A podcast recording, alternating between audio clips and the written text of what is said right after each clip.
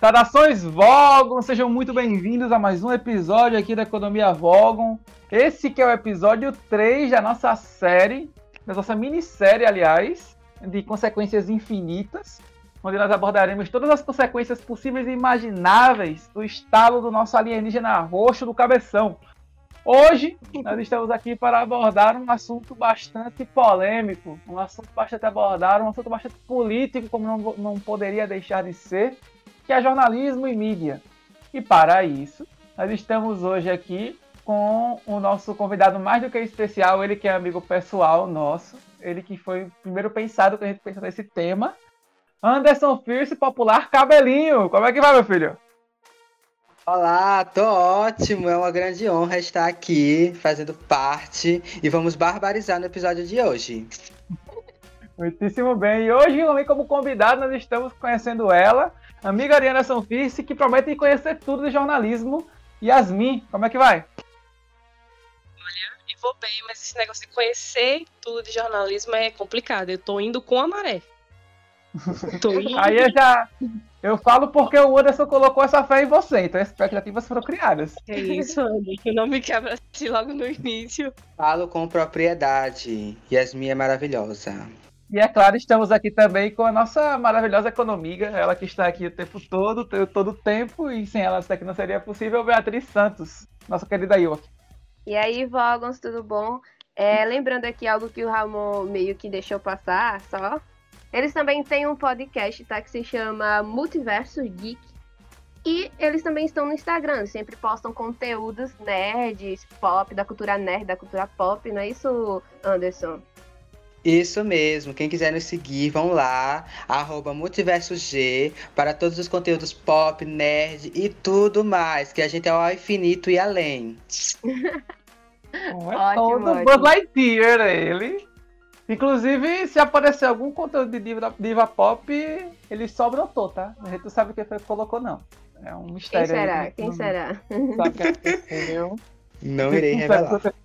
É mistério, mistério. É então, é mistério, é mistério. E hoje nós começaremos com, como eu disse, um assunto muito polêmico, muito político e que é muito importante também que deveria ser abordado. A joia de hoje é a joia da realidade.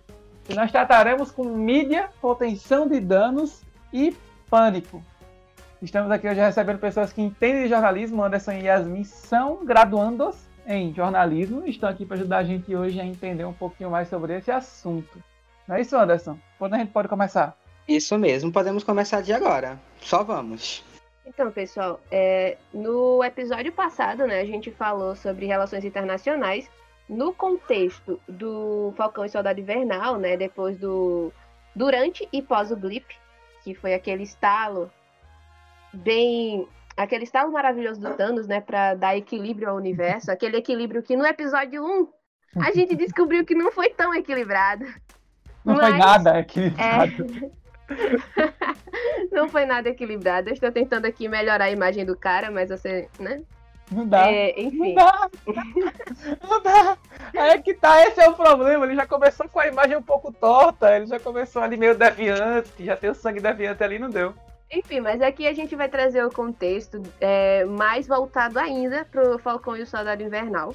Porque lá a gente vê que é, quando, ocorreu, quando ocorreu o blip, quando ocorreu o primeiro estalo, que foi o estalo do Thanos, e a galera sumiu, é, a gente vê pouquíssimo no, nos filmes e até no. O Anderson, até quando a gente estava conversando, me fez lembrar que também tem no, no, no Homem-Aranha, né? No, no Homem-Aranha Longe de Casa.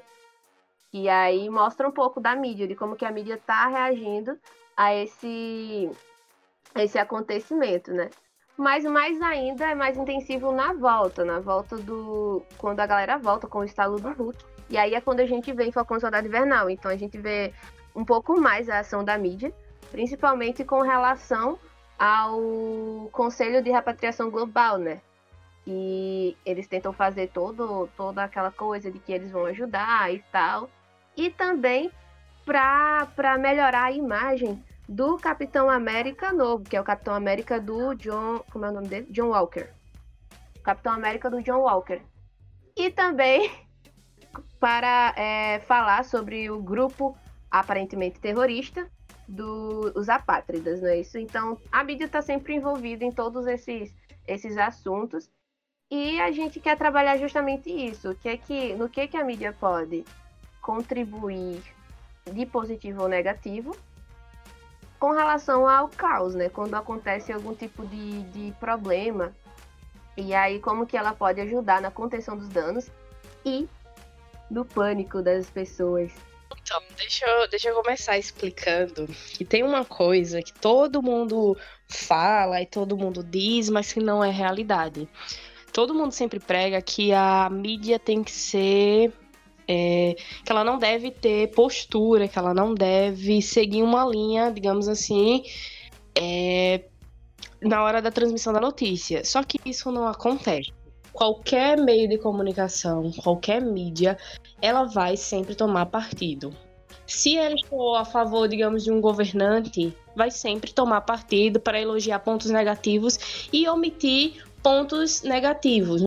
No caso, mesmo que ele tenha que falar notícia, ele vai falar de uma forma amenizada uma forma mais diferente, com palavras trocadas, para que não apareça tanto pânico daquela situação.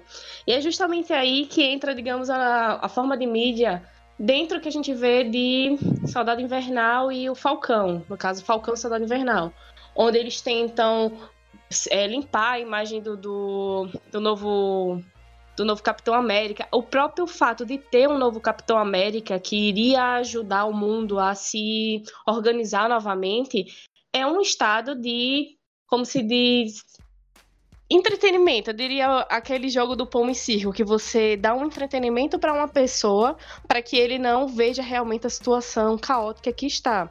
E foi justamente isso que foi criado no Soldado Invernal e no Falcão e Soldado Invernal foi criado um grande cenário onde apresentava um novo Capitão América que solucionaria todos os problemas. Para quê? Para omitir grande, os grandes ataques que estavam ocorrendo com o grupo dos apátrias. E é justamente isso, isso a apátridas.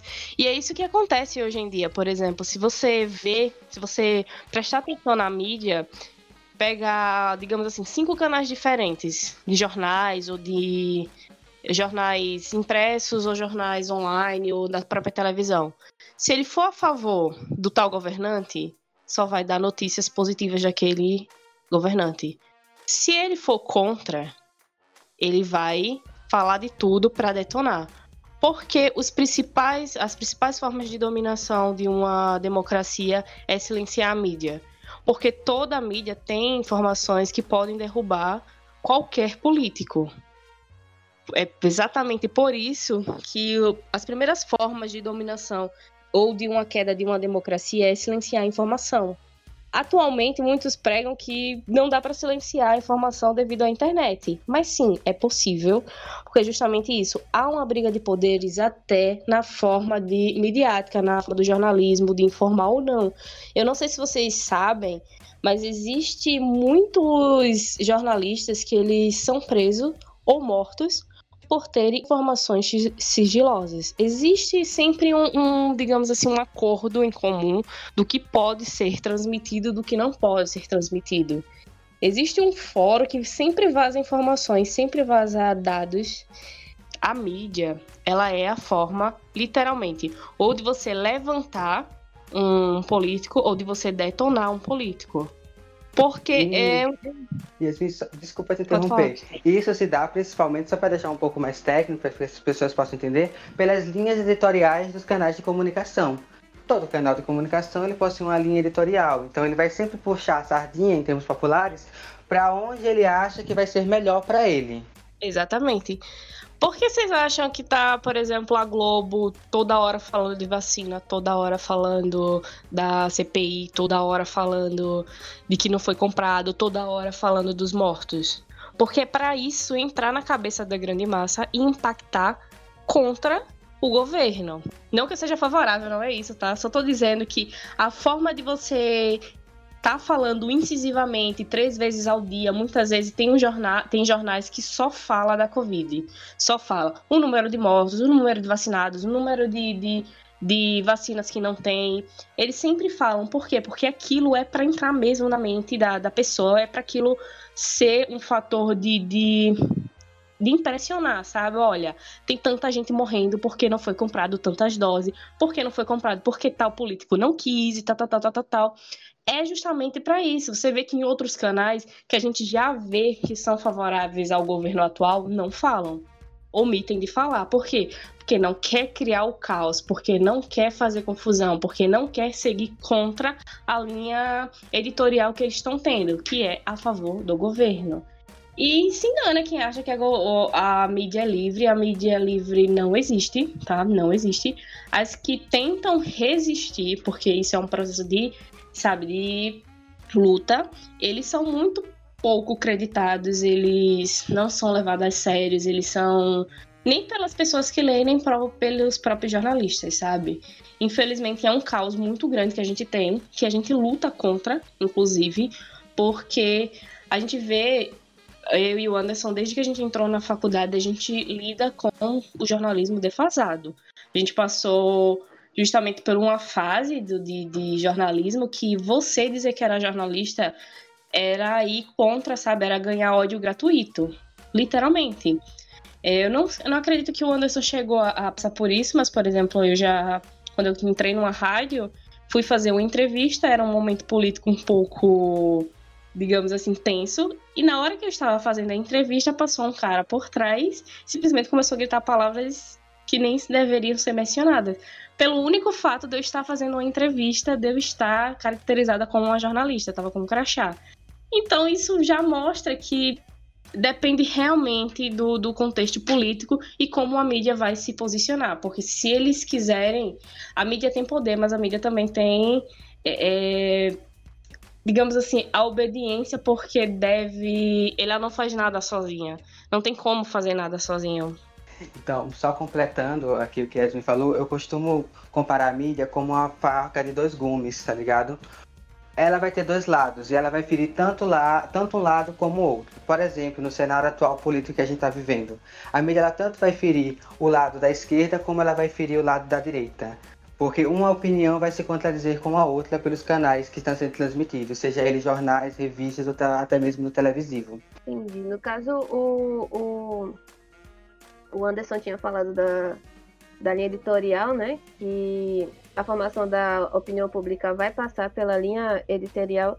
Essa linha editorial, ela vai seguir o padrão do dono, não é isso? Vai seguir a linha do dono o pensamento do dono e dos patrocinadores que estão acerca daquele, daquele produto midiático. Exatamente. Exemplo disso, a maioria da mídia aqui em Alagoas, ela é de algum político. Algum político é dono. Quer ser, qualquer canal daqui vai ter ou como sócio ou como dono mesmo. Então, obviamente, só vai passar informações que ele acha que vá fazer algo de bom para a imagem dele. Digamos, ah, eu tenho um concorrente político que tá fazendo coisas boas. E daí? Não tô nem aí. Eu não vou pagar campanha de graça para ele. Então, simplesmente o jornal não dá aquela notícia. Ou dá de certa forma assim: ah, ele fez uma pista, mas o posto de saúde tá abandonado.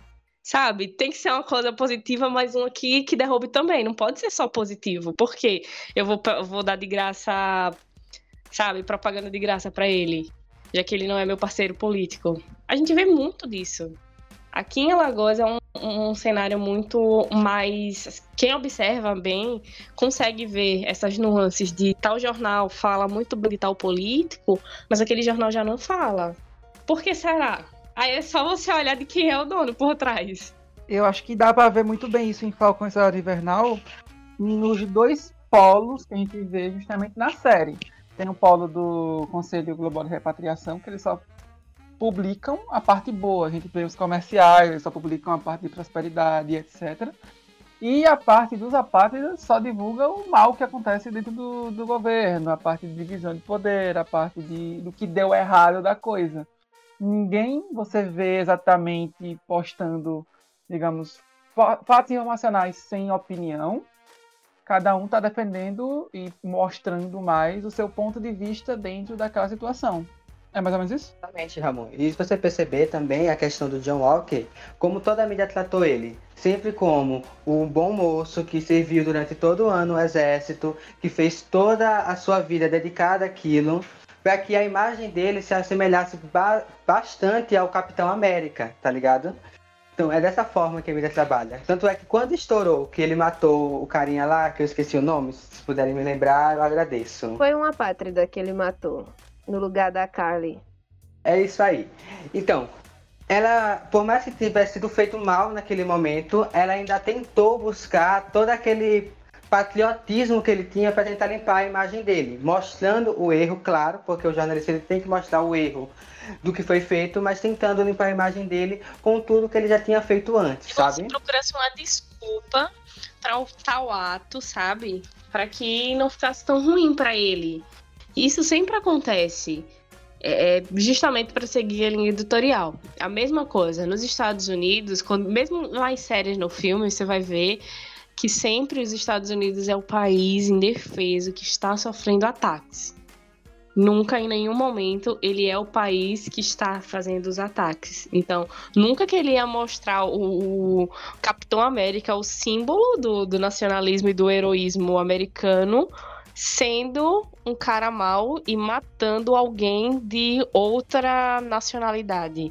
Nunca que isso iria ocorrer. Então eles, até o fim, eu, a mídia não pegou isso. Eles só deram informações, mas ele não falou que, que matou. Uhum. Eu acho bom também você ver a questão de que existe a mídia formal. E nesse caso específico do John Walker, a gente consegue ver também a mídia informal, que são as pessoas, redes sociais e etc. No caso do John Walker, a gente vê muita mídia informal divulgando aquela imagem do, do, do, John Walker com o escudo sangrando e etc. E a importância que a mídia informal tem dentro da formação de opinião. Aquela imagem, aquele conceito em outros tempos, com outras capacidades sem redes, sem redes sociais, não seria tão divulgado, tão difundido quanto é hoje em dia. Então a população ela acaba se tornando um meio de comunicação por si só, uma terceira via eu não diria mais neutra, mas menos polarizada, no caso. Isso a depender, né? Quando, quando a informação é dada pela própria pela própria rede social, pelo próprio povo, né? Como naquele caso ali, eles gravaram o que estava acontecendo e postou, né? E aí foi repostando, repostando. Porque também tem, assim como o Anderson falou da faca de dois gumes, que é a mídia formal, a mídia informal é também, né? Com a questão da. da... Porque a, acaba contribuindo com fake news e essas coisas que a gente tem que estar tá sempre é, trabalhando para não para não cair, né? Então, eu acho que já deu para dar uma base muito boa de mídia, função da mídia, contexto teórico, a parte de toda a mídia ser polarizada. Mas eh, voltando um pouco mais ao contexto de Guerra Infinita e de Falcão Cidade Invernal, a gente tem que encarar um pouco a mídia como ferramenta ferramenta para controle de pânico. A gente teve duas situações caóticas que são muito demonstradas no universo da MCU. Primeiro o estado do Thanos, depois o estado do Hulk. E a mídia tem que dar uma. Um, tem que funcionar como, como um amortecedor. Ela tem que evitar o pânico e fazer com que os ânimos se acalmem um pouco. É, como vocês enxergam exatamente os passos que poderiam ser tomados para evitar o pânico e para fazer justamente esse, esse caso de contenção de danos em casos críticos como esse? Olha, passos a ser tomados, creio que para controle de pânico, é sempre falar, como foi falado na mídia, que teria alguém cuidando, sabe? Ah, você pode procurar de tal departamento, que eles vão te auxiliar nisso, nisso e naquilo. É, não falar realmente o, o tudo que está acontecendo. Mas não é, não vejam isso como uma, uma omissão de notícia ou omissão de informação, não é isso. É que se você chega e diz, olha, o mundo está sendo destruído, as pessoas entram em pânico, começam a correr, não querem escutar até o final, e isso gera o que não pode gerar, o caos. Então, dizer em partes é sempre a melhor solução. Tipo, ah, sei lá, tal fulano tá sofrendo ataque, mas os Vingadores, por exemplo, eles, eu lembro que quando foi falar das notícias, eu acho que foi em Guerra Infinita, o início. que ele, quando o Tony Stark vai para fora fora do, do planeta Terra, que a mídia falou que tinha sofrido uma invasão, mas que os Vingadores já estavam ali para auxiliar, inclusive o Tony Stark tinha ido lá junto com a nave, do, com o objeto estranho que tinha entrado na Terra. Justamente é uma forma de você noticiar e avançar, porque você está dizendo ali que está tendo um problema, mas já tem alguém ali que pode resolver aquele problema. Sempre que tem um tema, você vai criando ramificações que nem árvores, porque você tem muito assunto para trabalhar sempre o primeiro de tudo, que passa na frente de tudo, é as pautas quentes, ou seja, o que está acontecendo naquele momento é, levar a equipe para lá. Então isso quase nunca rola entrevista, porque você vai estar tá cobrindo na hora. Olha, tá sendo. Tá, sei lá, o vulcão tá atacando agora, tá. tá mil, não sei quantos moradores saíram dos seus lares e, e gravar as pessoas indo embora, tal, tal, tal, para depois, quando der tempo de respirar, isso já acontece muito depois do acontecimento, aí você vai é, captar informações, quem sabia daquilo, por que foi ignorado. É, a gente vai entrevistar vítimas, vai entrevistar os culpados ou os, como é que eu digo, os acusados de serem o culpado. Mas é aquilo, a mídia sempre funciona, primeiramente, dando a notícia, a pauta quente, o que está acontecendo, vou ter que mostrar aquilo, para depois ir para essas ramificações, correto, Anderson? Corretíssimo. Dando um exemplo claro e prático agora. Quando Thanos veio aqui em Guerra Civil, Primeiramente, ele teve toda aquela luta com o Tony Stark, o Doutor Estranho, teve toda aquela destruição de Nova York. Então a mídia, primeiramente, ela vai pegar todas as informações, colher todas as informações que estavam acontecendo ali, para dizer qual era a causa daquele problema. Vai dizer, um alienígena, que é o nosso querido Thanos, veio aqui para destruir tudo e os Vingadores eles foram a par para tentar solucionar o problema. Conseguiram captar? E o Anderson, o Anderson é o único que trata o Thanos como querido, né? Não fala mal de Thanos. Thanos eu gosto de Thanos. Fofo. A gente viu, a gente viu do penúltimo episódio que Thanos, na verdade, só ele tinha uma boa ideia, só tinha mau método. A ideia até que é justa, ele só teve um jeitinho muito errado de fazer. Pantera Negra também faz isso. Tem uma parte do filme de Pantera que você fica olhando e dizendo, ele tá certo ele tá completamente certo.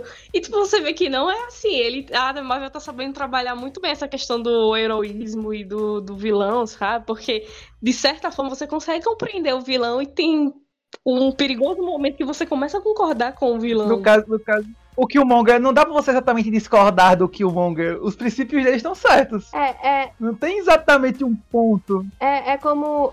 É como o próprio Thanos, como a gente discutiu no primeiro episódio que o Thanos. Quando, quando, os produtores que fizeram o Thanos do MCU, né, deram essa personalidade para ele, claramente eles tiveram essa inspiração em Malthus e tal. E a ideia malthusiana tem um, tem um certo, uma certa base, tem um porquê e faz sentido. O Thanos só não soube aplicar. Assim como que o Monger, o que ele tá falando Exato. faz sentido. Ele tem Já uma tá base teórica para atestar aquilo que ele tá dizendo. O ponto é que ele tá aplicando de maneira errada. É basicamente isso. Mas aí por isso que a gente cria essa dualidade e a gente fica, ai meu Deus, eu não sei se eu estou errada por estar gostando desse. por estar compreendendo, entendendo e concordando com esse vilão. Tem uma parte de Vingadores que ele fala, o Thanos fala, como é que você vai. É, as pessoas no mundo, o seu mundo já estão morrendo morrendo de fome, morrendo não sei o que, não há recurso, tal, tal. O que é que você vai fazer contra isso? Eu não sei se é o Capitão América ou se é o, o Homem de Ferro que fala que eles dariam um jeito. Ou seja, a gente tá na pindaíba, a gente tá na merda, mas a gente não quer matar ninguém, a gente quer dar um jeito, a gente vai pensar o jeito depois, mas ninguém mata ninguém. É mais ou menos isso. Isso daí vai, vai puxar muito para qual é a importância, essa questão da gestão do caos, a gente vai ver muito a importância da mídia no pós-blip. Então você tem a, a, a, mídia funcionando muito bem para a questão de apoiar o John Walker, para a questão de renegar os terroristas e a galera lá da. Qual é o nome da mulher, Bia? Tu lembra? Carly. Carly. Carly Morgenthau. Carly. Então você vai ter uma importância muito forte da mídia também e principalmente em formação de opinião pública. Não é isso, Anderson? Sim, justamente. Porque a mídia, querendo ou não, ela vai influenciar a formação da opinião pública. E como a gente já viu aqui no podcast, ela vai influenciar pelas linhas editoriais. Então, determinado jornal, ele vai tratar, por exemplo, o John Walker de uma maneira super romantizada, super elitista, super bonitinha. Já em outros canais, não. Justamente por isso, porque ela vai tratar com base no que vai ser melhor para ela e de como ela vai receber essas informações, né, Yasmin? Ah, falado, a mídia ela serve tanto para o caos quanto para acalmar. Então é mais fácil você lidar com pessoas mais calmas do que você lidar com o caos.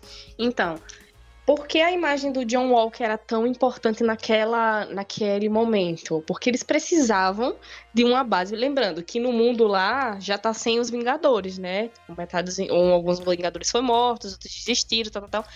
E o Capitão América, ele foi feito, no caso, o símbolo do Capitão América foi feito numa época de guerra, justamente para trazer uma certa paz, uma certa confiança dos americanos. A mesma coisa Bom. aconteceu com esse é. Capitão América, esse Capitão América 2, que é justamente trazer a confiança do povo americano justamente trazer uma, uma confiança no meio de um caos. Porque eles, por exemplo, a gente já falou aqui, discutiu aqui sobre a questão da Kali ter sido importante, como foi a do Thanos. Era importante. A gente tem que lembrar que tipo, tinham pessoas que estavam literalmente sem nada, sem ninguém, sem a mercê do nada, porque existia um mundo, foram cinco anos. Literalmente, quando eu tava assistindo a série, eu olhei e falei, tipo, bicho, são cinco anos. Então imagina você ter tido aquela vida mudada porque porque reapareceu as pessoas que tinham sumido, sabe? Nenhum dos dois tinham culpa. O governo também não teve culpa, mas aí tinha que sentar e resolver. Não sentaram e resolveram, como sempre a política faz, prefere complicar do que descomplicar, e foi o que aconteceu. Preferiram tratar a causa da Kali como uma causa terrorista que já causa um caso. Se eu chegar aqui e disser, olha, teve um atentado ali terrorista, todo mundo vai, sabe, ficar tipo, nossa, o que foi que aconteceu? Então prefiro tra tratar ela como vilão e o John como herói, porque ficaria mais fácil das pessoas saberem a quem ela estava contra. Justamente a Kali tratava de um assunto que a política não queria tratar agora. Que a política não queria, digamos assim, mostrar ao mundo.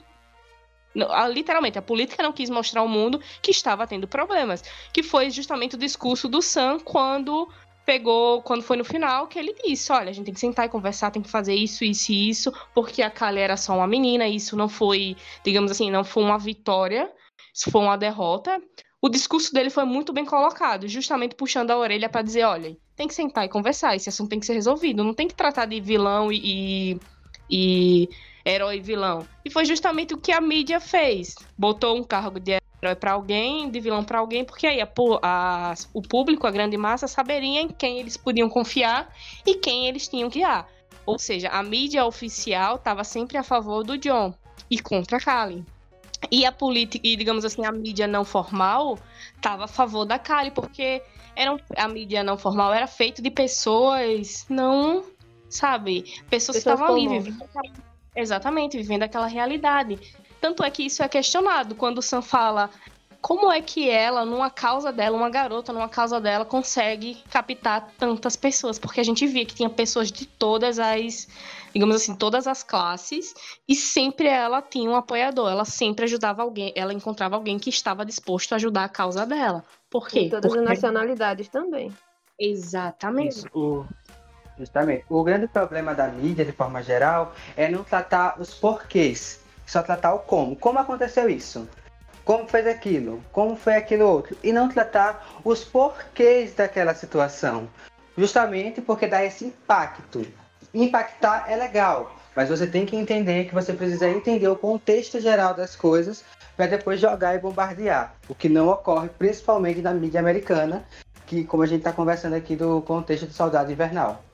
Se a gente for pegar, por exemplo, o contexto lá atrás de guerra civil, por exemplo, de como a mídia tratou a questão da guerra civil, a gente vai ver que era sempre puxando muito a sardinha para o lado bom da coisa, para tratar o Tratado de Sokovia, mas nunca deu o porquê o Tratado de Sokovia não era legal para os, para os heróis.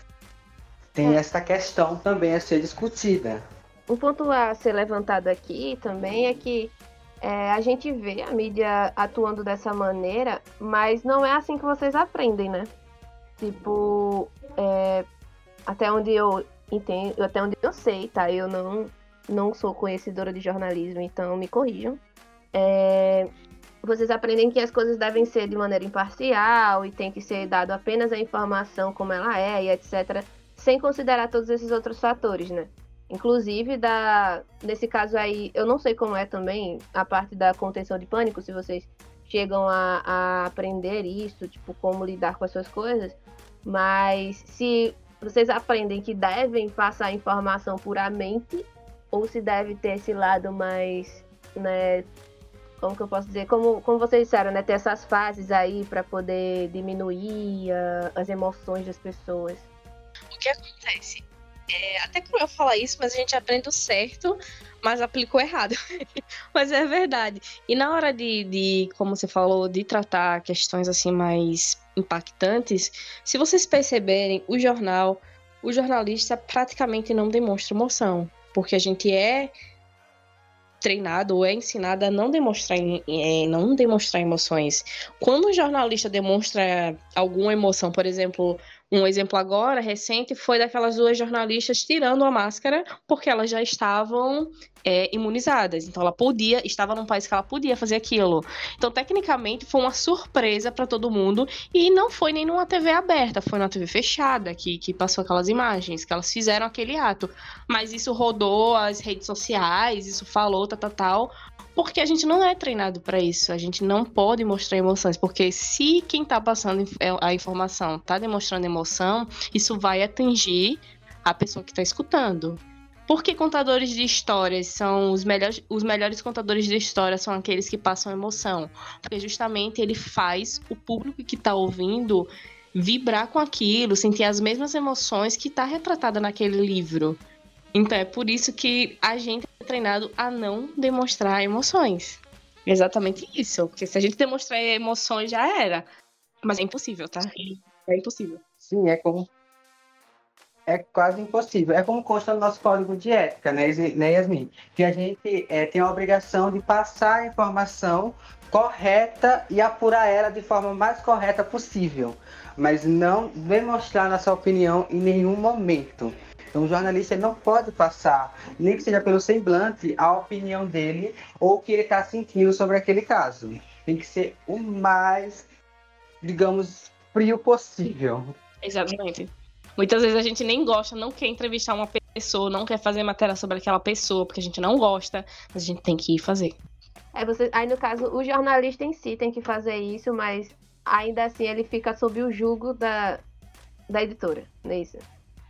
Sim, por exemplo, a gente normalmente tem um assunto a tratar.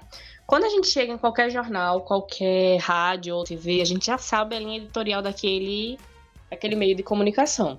Então a gente vai fazer pautas e matérias em cima daquele daquela linha que ele tem. Mas caso a gente tenha autonomia de fazer uma matéria, que às vezes acontece, dizer, ó, faça uma matéria sobre saúde falando disso, disso e disso. Aquilo vai passar por um editor-chefe.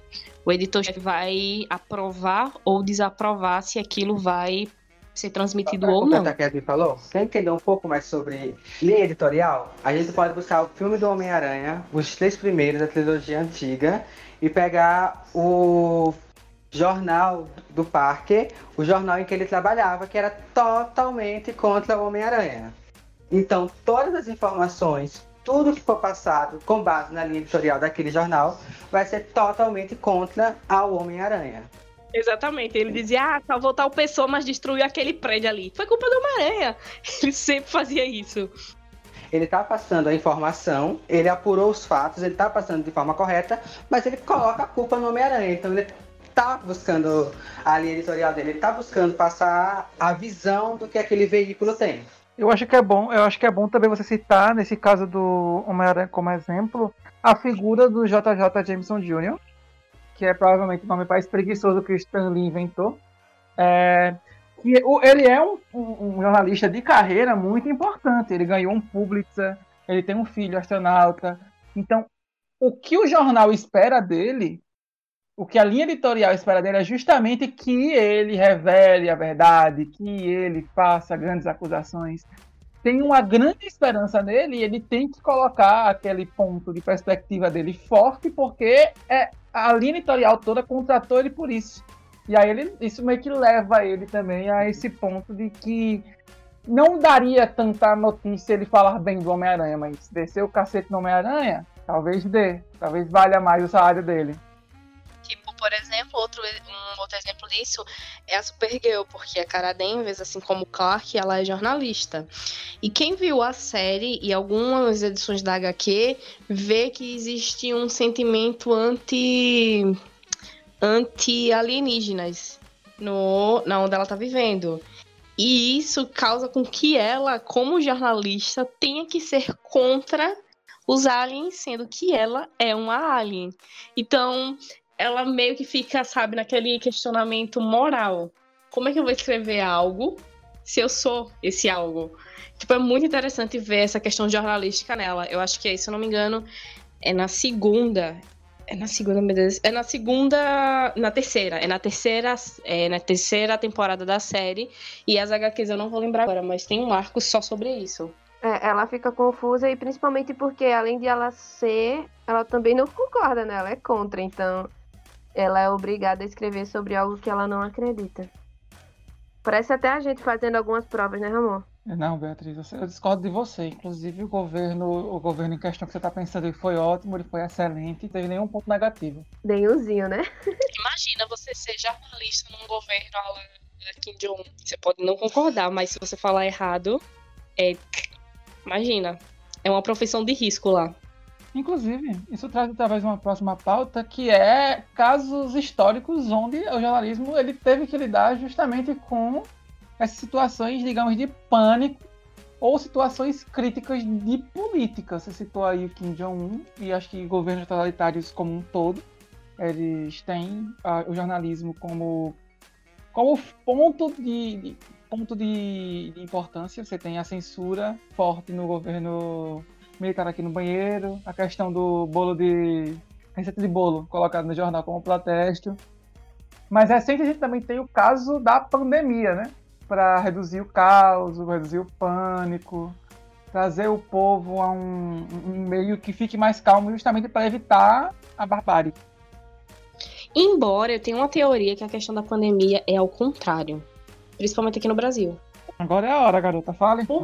Porque assim, você vê em outros locais do mundo, é, eu tenho contato com pessoas no Canadá, pessoas na, na, na Austrália e, e, na Inglaterra, que lá a forma de, de, de, da imprensa agir é realmente tentando acalmar, tentando informar, tentando, sabe? Só que eu vejo que aqui é para causar o caos. Mas por quê? Porque os políticos, eles estão a amigo, né? Tá nem aqui. Eles não estão levando o caso a sério. Então, por eles não estar levando o caso a sério, deles é, falarem frases que vão completamente contra tudo que a medicina tá falando, então a mídia tá agindo como causadora de caos, sim, dizendo todo, todo dia o número de mortos, dizendo que a gente é ranking em matar, dizendo um monte de coisa, sabe? Isso, e isso vai durar até, pelo menos, metade das pessoas, metade da grande massa seja imunizada, porque a gente começou a tratar a pandemia como uma simples gripe, um simples vírus,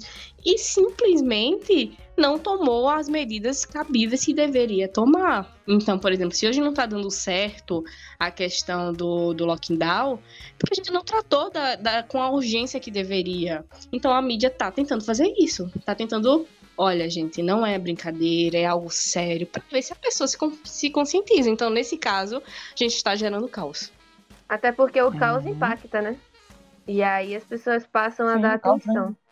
Só que também tem o. o caos vem Só que também eu vejo é, uma, uma questão inversa aí, que às vezes quando tem muita, muita informação negativa, às vezes a pessoa simplesmente cansa e não quer mais ver. E aí vai para alienação, sabe? Pro entretenimento. Pelo menos foi o que eu vi muito, principalmente no ano passado, né? Quando a gente estava ainda se acostumando com essa. Se acostumando. Se acostumando com a pandemia e com a quarentena, e aí todo mundo surtado e não aguentava mais ver notícia E aí deixava pra. Preferia ver Netflix, preferia ver qualquer outra coisa, menos jornal. Eu ainda prefiro. A mídia também pega esse gancho de, do, do cansaço, de tantas informações, de tantos dados jogados, e colocam para amenizar a situação programas e produtos da qual a população vai gostar e vai se distrair. Temos exemplo cara agora do nosso BBB 2021, em que todo mundo assistiu, todo mundo comentou, todo mundo falou justamente isso. Tem essa canseira, vamos assistir uma coisa, vamos relaxar, vamos falar da vida do povo, é bom. Isso aí. Aí a mídia puxa E tem também- também. Então você vai ficar preso. É. E tem também, o, o, o cabelinho, o BBB 21, que você não tá contando, que é o Big Brother Brasília, que tá rolando agora, que é a CPI e o povo tá tudo de olho. Aquilo em certo nível também funciona como entretenimento. É, o, é um BBB próprio, particular da E política é uma- brasileira. É um entretenimento informati- informativo, né? Porque é Exato. o que tá acontecendo de fato. Inclusive, É, eu, eu, eu, penso, eu, eu penso muito com bons olhos o que tá acontecendo no caso do BBB Brasília. Do BB Brasília. Porque se não estivesse sendo tratado como mídia, se não tivesse sendo tratado como, como, como entretenimento, de certo modo, não teria talvez tanto impacto. E se não tivesse tanto impacto, talvez não fosse levado a sério. Seria só mais um CPI. Eu, o ponto positivo que eu vejo muito na CPI é que todo mundo tá de olho. Então todo mundo sabe o que o político falou, todo mundo sabe o que o senador perguntou, todo mundo tá ciente. Mesmo que você não queira, como está na divulgação, que é o que aconteceu no BBB também, até quem não estava assistindo sabia, até quem não assistiu a CPI tá sabendo de uma coisa ou de outra. Então existe um efeito positivo aí.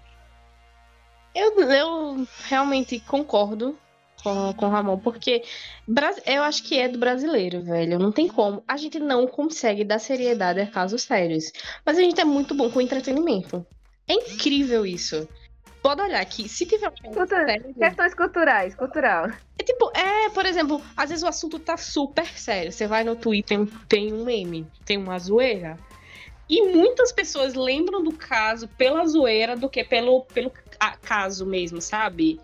É, é muito interessante isso. É por isso que o BBB foi tão é, é, defasado, assim, defasado não. Foi tão, Divulgado.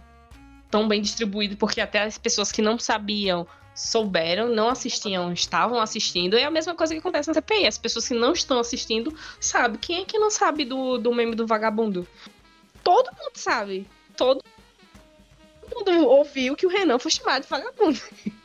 Porque passou, sabe, na- nas redes sociais, fizeram piada com isso. Eu acho que é do brasileiro. A gente não lida muito bem com notícia séria, não, mas com notícia zoeira, a gente lida.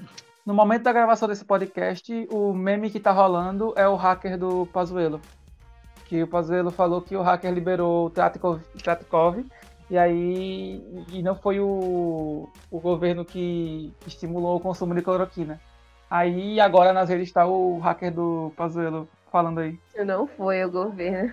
Não foi, Beatriz. Não foi, Beatriz. Um hacker soltou o Tratikov. Não foi o governo. O Ministério da Saúde nunca fez Claro isso. que foi um hacker. Mas claramente foi um hacker, pô, tu não tá ligado, não? O mais interessante é por que todos os twitters têm que ser impressos com modo escuro pra gastar mais tinta da gente? Sim, né, velho? Tem isso, né? Tem isso ainda. Os tu- Eu não sei. Eu, eu tenho essa teoria de que é pra ficar melhor na câmera. Mas eu acho que fica ainda pior no papel. Então, Pode ser, eu não tinha pensado nisso. Olha aí, ó.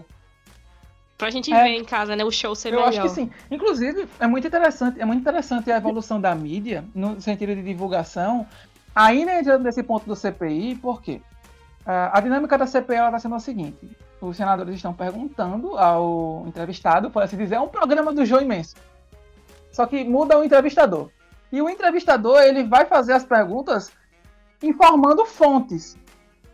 E as fontes, o entrevistador vai mostrar. Eu me lembro de um, um- um senador do PT que ele mostrou três vídeos do atual presidente. Então você tem um fator da mídia divulgando fontes para que essas fontes participem, inclusive, do movimento social que está acontecendo. Exatamente. E eu não sei se você, você percebeu que eles estão seguindo uma linha de mulher traída. Que pergunta só por perguntar, mas eu já sei a resposta. Eu tenho provas, inclusive, que você falou isso e isso, isso, você mostrou isso e isso, estão aqui. Eu adorei esse a, método. a, a linha de mulher tra- traída é É ótima. casa de família, sabe, gente? Eu acho, Tá, é. eu acho, eu, eu acho inclusive, é, eu- eu acho que inclusive isso é um ponto da evolução. Por quê? Porque a primeira entrevista do jogo que rolou, o rapaz que estava lá, ele falou que o, o Ministério da Saúde não foi, não foi, é, não foi outra coisa, foi incompetência. Na CPI ele falou que não foi incompetência. Isso configurava, é, isso, isso configurava mentira sobre juramento. E isso é crime. Então agora eles estão com essa malícia de fazer o cara falar mentira para essa mentira cair em contradição no ato e talvez ter alguma repercussão legal. É uma evolução interessante se você pensar. Eu gosto desse ponto de evolução. mídia aí. Existe, sabia que, sem zoeira nenhuma, existe um ensinamento quando a gente vai, quando a gente tá estudando, que você pode fazer perguntas que levem ao erro. Sabia? É uma forma. Perguntas capciosas. Exatamente, para que o entrevistado Hum. se auto-acuse. A gente não acusou de nada. Foi ele que. Manipulação. Ela chama... Não é manipulação. manipulação. É jogar uma isca pra você Jamais. cair. É diferente. Se você caiu, a culpa é Mas sua. é basicamente o trabalho de um advogado. Tipo, de um advogado. Não, de um. O cara que é o. O que acusa, minha gente. Como é o nome? Promotor. Promotor. É, o trabalho. Tipo um promotor. O promotor ele vai fazer isso no, com o réu, tá ligado? O advogado também, né? Com o seu cliente, ele vai defender, mas se ele for é, advogado de acusação, né? Que todo tribunal ele. Ah, é verdade. Isso. Eu levo. E com as testemunhas também, as testemunhas contra o cliente. E nesse ponto de informação, eu acho que a gente tem o primeiro ponto de encontro entre economia e jornalismo, que é justamente interpretar os dados. O jornalismo ele preza mais pelo caso de mostrar a informação, buscar a informação, jogar essas iscas para que você é, dar corda para você se enforcar. Enquanto o ponto de economia tem um ponto muito importante nesse meio, que é justamente interpretar as informações de um jeito mais científico. A gente tem, no caso, o índice de Gini, que é um caso clássico disso. O índice de Gini ele mede desigualdade social. Ponto. Isso significa que ele pode ser interpretado como bom ou ruim, dependendo do caso. No Brasil, o índice de Gini ele é alto até. Mas em países muito pobres, como Serra Leoa, por exemplo, o índice de Gini é muito baixo. Isso não significa que Serra Leoa está melhor que o Brasil. Isso apenas significa que Serra Leoa está é, menos desigual que o Brasil, só que em um patamar mais baixo. Então existe uma, um, um, um, uma equivalência entre a economia e a ciência e o jornalismo no sentido de passar a informação e não passar a informação sem compromisso com a interpretação.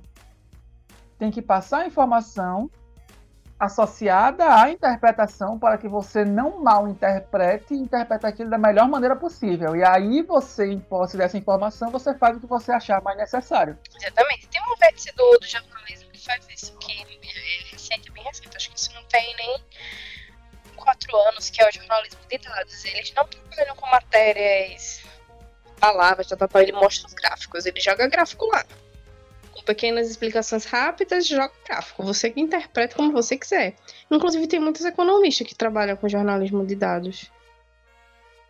Inclusive, isso me lembra da jornalista da Bahia, que quando ela foi mostrar o aumento de, de casos de Covid, ela disse, olha só, minha gente, aumentou quase um palmo.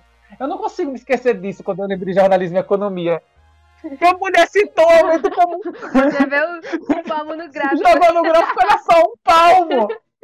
Poxa! Não, Mas no gráfico ela tá certa. Ela, ela quis dizer que aumentou acentuadamente. E aí, no gráfico, um palmo é muita coisa, pô. depende. No meu celular é um dedo. E aí? Mas nesse caso, no Ramon específico, é pra impactar mesmo, pra dizer assim, ó, foi gigantesco. E qual é a linguagem popular? Você utilizar um palmo. Aí o povo fica tipo, meu Deus, fodeu. Tá ligado? Mas cabelinho, cabelinho, um palmo não é bom até em coisas iguais. O meu palmo não é igual a seu palmo. O meu palmo é dois palmos da Bia, cabelinho. Não dá pra você ter isso aqui perto, cabelinho. Poxa, o palmo é enorme. A gente tá fudido. O palmo pode ser o palmo da Bia, mas na sua mão, que você vai medir com a sua mão, não com a dela, entendeu? É pra causar o caos. Isso aí é causando caos. Sem querer, mas foi. No caso dela, eu acho que foi uma coisa de mais, é, sei lá, sem querer mesmo. Eu tava falando assim, ah, como se estivesse falando com um sem amigo, dúvida, sabe? sem dúvida foi, foi na inocência. Sem dúvida foi na inocência. Só é engraçado pra gente que lida com gráfico pra olhar pra isso e dizer, não, ela não faz isso. É, pra gente é meme, pra gente é meme, pra gente é meme.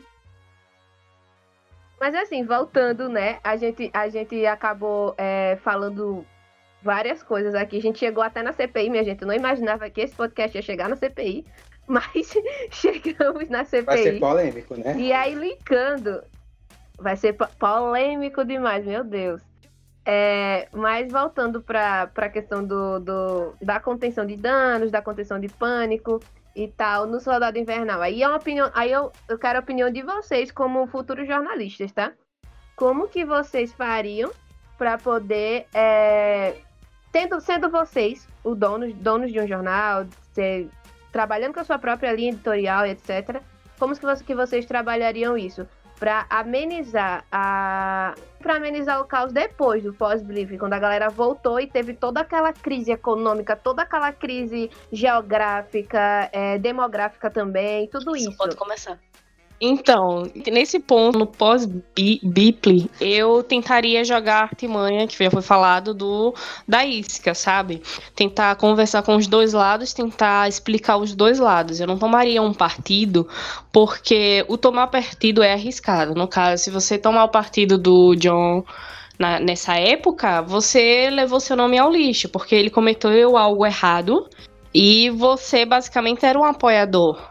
Então seria mais interessante você ter aquela visão que muitos podem considerar em cima do muro, mas para o jornalismo não existe em cima do muro. Você pode sim captar as informações e distribuir a, a notícia e as pessoas podem encararem aquilo da forma que acharem melhor.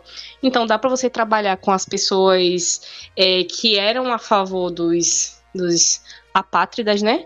E dá para você conversar também com as pessoas que eram contra. Ou seja, você pode conversar, trazer entrevista dos pontos de vista das pessoas que concordam com o governo e que discordam do governo. E isso ser fonte de notícia para os dois lados. Você teria os dois lados, digamos assim, no seu jornal. Uma linha editorial muito interessante, ao meu ver. Oh, e é exatamente o que você tinha falado, que vocês aprendem que deveriam ser assim, né? No caso. Tipo, você traz a, a informação e quem deve tirar a conclusão é o, o telespectador, né? Exatamente. Exatamente. É, Ou tá. seja, Yasmin seria uma melhor editora-chefe do que eu. Tiramos essa conclusão. Ou não, Mas- amigo, porque seria partir pelo risco de abrir dois jornais e pegar recursos dos dois jornais, nos dois pontos de vista. Olha aí. Aí vocês fazem uma sociedade aí, tá É. ligado? Tipo, são dois jornais diferentes, mas a mesma, é, os mesmos sócios. Porque aí um, um pra falar o que quiser e o outro pra passar a informação. E aí ganha dinheiro dos dois, tá certo. Sociedade. Ramon, como, como economista aqui, concorda que eles deveriam Eu ganhar dinheiro dos dois? Concordo, inclusive, porque isso já é usado. Em Hollywood tem uns tabloides que eles pagam pra falar bem e pagam pra falar mal do filme. Se pagar pra falar bem, funciona. Se pagar pra falar mal, também. Inclusive, eu já quero deixar que podem me pagar pra falar bem. Eu tô falando bem de qualquer coisa. É só pagar.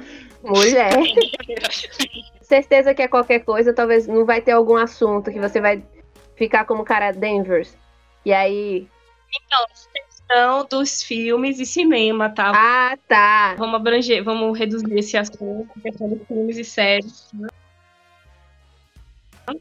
Bom, mas é isso, pessoal. É, a gente discutiu bem. Na verdade, a gente discutiu mais do que eu até, que eu até imaginei. E é, é legal a gente trazer novas visões aí, porque foi a mesma coisa no, no podcast, nesse sentido, né? Foi a mesma coisa no podcast Revolução Internacional, que a gente aprendeu coisas que, e notou coisas que nem tínhamos pensado, né, Ramon? E aqui também a gente discutiu sobre, sobre o terreno tenebroso da política, né? Discutimos sobre CPI, discutimos sobre Covid, discutimos sobre tudo hoje. Foi um, um basicamente um bate-papo de, de, de mesa de bar, né? Uhum. Eu diria que foi um bate-papo sobre a realidade. Isso, é, é sobre a realidade numa mesa de bar, mas no nosso caso, Ramon, seria na mesa de Todd, né? Exato. Eu não sei se os meninos Não, a gente bebem, chama a galera pra tomar um café. na mesa de Todinho. A gente tomou um café. A gente tomou um café. Eu não sei você, você chamou café? Sim, eu tomo. Ó, jornalista sem café, jornalista que é fake. Ou você me, reba me rebaixando de novo, Yasmin. Eu só tomo todinho. ah, pronto. Aí a gente, a gente chama e o cabelinho fica no todinho. Eu também tomo chocolatado, ele acompanha o todinho, meu filho. Relaxa. Então é, eu acho que por hoje é isso, pessoal. A gente terminou esse papo aqui muito bom. A gente acabou fechando algumas conclusões que antes eram só achismo, mas agora a gente tem pessoas que falaram com propriedade e certeza do assunto. E acabou que a promessa do Anderson de que a Yasmin de fato entende tudo se confirmou. Vou deixar um tempinho aqui para vocês, para vocês de jornalismo falarem um pouquinho e espalharem um pouquinho a palavra aí do, do Multiverso Geek. Faz um mexinho aí, meu povo. Então vamos que vamos, né? Sigam lá, gente, o nosso querido Instagram, Multiverso G. Escutem nossos podcasts que tratam de diversos assuntos da cultura pop. Vocês vão ver assuntos de otaku, vão ver revista, vão ver anime, vão ver tudo, porque é justamente isso, o multiverso. Tem tudo nesse babado. Então é isso, meu povo. É, gostaria de agradecer aos nossos convidados por participar aqui. Sem vocês nada disso seria possível, então muito obrigado. E a gente se encontra, meu povo, meus caros vogos, semana que vem, na próxima sexta-feira, cujo tema será a Joia da Alma, não é isso, Beatriz? Isso, Joia da Alma, para tratar de economia e meio ambiente. Exatamente, biologia, equilíbrio de ecossistemas e ecologia. E aí vou ter eu e o povo do RPG aqui descendo a letra sobre biologia com vocês. Então a gente se encontra no próximo episódio. Não se esqueça de nos verificar e nos compartilhar nas suas redes sociais. Onde você procurar, como a Bia é muito eficiente, você vai encontrar. É arroba economiavogon ou no site economiavogon.com. E a gente espera vocês no próximo episódio. Até a próxima e por favor não se esqueçam no jornalismo mais do que nunca. Não entrem em pânico. Até a próxima. Tchau, tchau. tchau, tchau.